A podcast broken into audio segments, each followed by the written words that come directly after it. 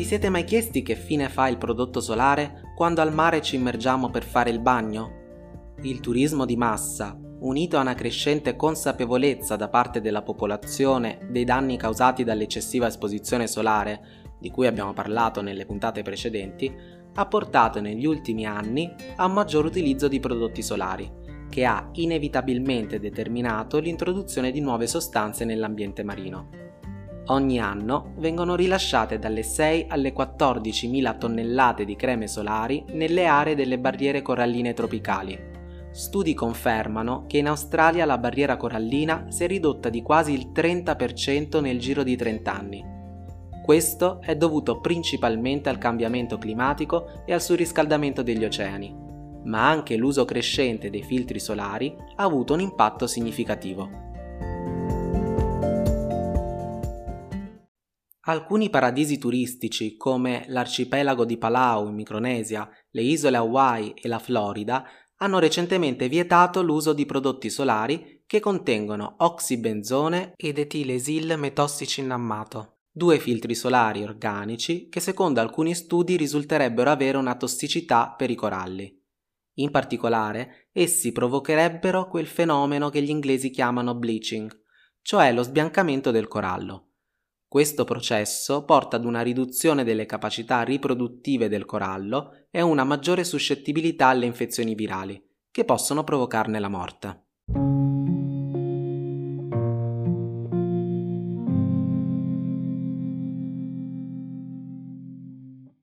Negli ultimi anni l'attenzione nei confronti delle problematiche ambientali è cresciuta considerevolmente e le persone chiedono sempre di più al prodotto che desiderano acquistare.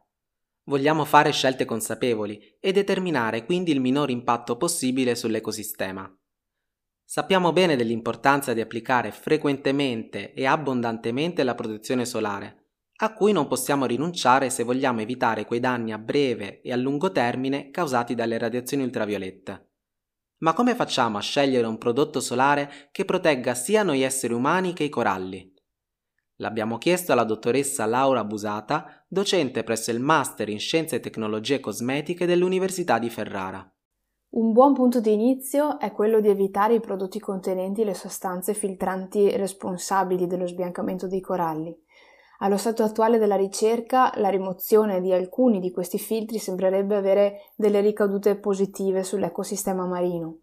Tuttavia, gli esperimenti finora condotti hanno utilizzato concentrazioni di filtri UV significativamente superiori a quelle generalmente riscontrate negli oceani. Sono quindi necessari ulteriori studi prima di poter trarre conclusioni definitive. Nel web girano spesso informazioni distorte che fanno ricadere sui filtri definiti chimici ogni responsabilità dell'inquinamento del mare.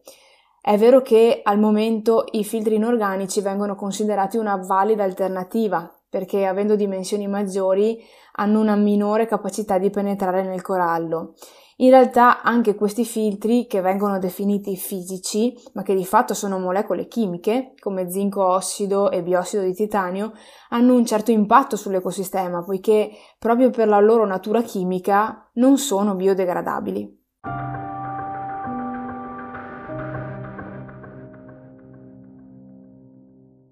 Il problema, come capiamo, è estremamente complesso e una soluzione definitiva è molto difficile da trovare, anche perché i test che si hanno a disposizione per misurare la sicurezza sul corallo sono ancora troppo pochi.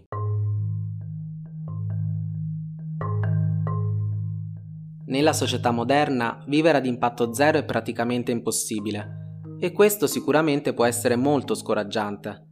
Tuttavia, molte aziende cosmetiche stanno investendo non solo in termini di marketing e comunicazione per sensibilizzare i consumatori su questa tematica, ma anche in termini di ricerca e sviluppo, formulando prodotti che abbiano il minore impatto possibile sull'ambiente e sull'ecosistema marino come ad esempio i prodotti resistenti o molto resistenti all'acqua, che oltre a garantire protezione durante e dopo il bagno, permettono di ridurre significativamente il rilascio di prodotto nelle acque del mare. Questa puntata è stata realizzata dal team di Unired, lo spin-off dell'Università di Padova, composto da docenti, giovani ricercatori e consulenti altamente qualificati che hanno in comune la passione per la scienza e la comunicazione scientifica. Cerca dritti al punto su Telegram e unisciti al canale per ricevere aggiornamenti e non perdere le prossime puntate.